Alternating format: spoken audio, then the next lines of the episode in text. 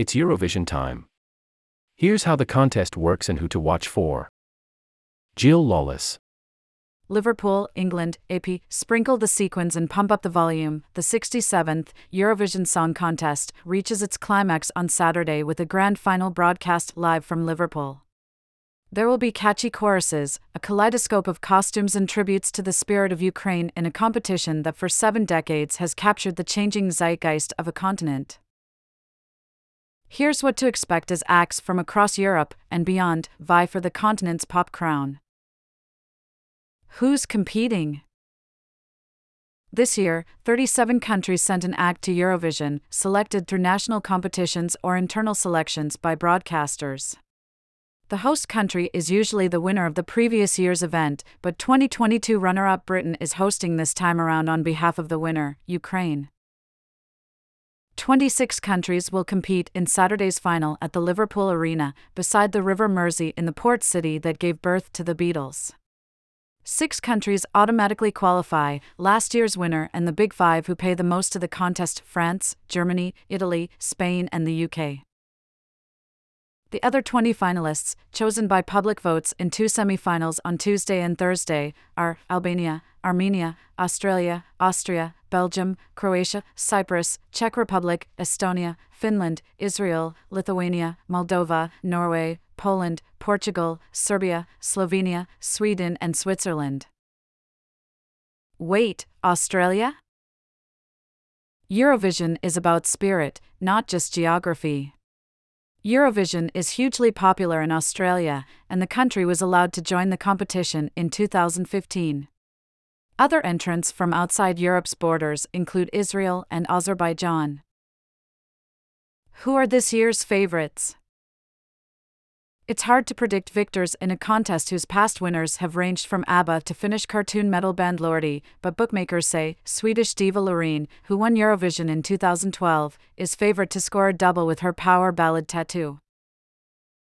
Finland's Käärijä was a crowd pleaser in the semi-finals with his pop metal party tune Cha Cha Cha, and Canadian singer La Zarra, competing for France, is also highly ranked for her Edith Piaf-esque chanson Évidemment. And never underestimate left field entries like Croatia's Let 3, whose song Mama is pure Eurovision camp, an anti-war rock opera that plays like Monty Python meets Doctor Strangelove. What happens during the final? Around 6,000 fans will attend the final, hosted by longtime BBC Eurovision presenter Graham Norton, Ted Lasso star Hannah Waddingham, British singer Alesha Dixon, and Ukrainian rock star Julia Sanina. Each competing act must sing live and stick to a three minute limit, but otherwise is free to create its own staging. The flashier the pyrotechnics and more elaborate the choreography, the better. Russia's war in Ukraine will lend a solemn note to a contest famed for celebrating cheesy pop. The show will open with a performance by last year's winner, Ukrainian folk rock band Kalush Orchestra.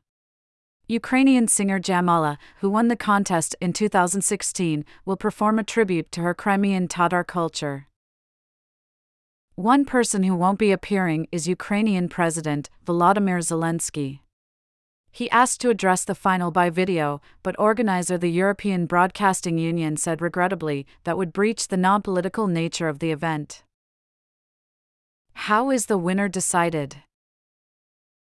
After all the acts have performed, viewers in participating nations can vote by phone, text message, or app, though they can't vote for their own country. This year, for the first time, viewers in non participating countries can also vote online, with the combined rest of the world votes being given the weight of one individual country. National juries of music industry professionals also allocate between 1 and 12 points to their favorite songs, with an announcer from each country popping up to declare which has been granted the coveted douze points, 12 points. Public and jury votes are combined to give each country a single score. Ending up with nul points, 0 points, is considered a national embarrassment. It's a fate the UK has suffered several times.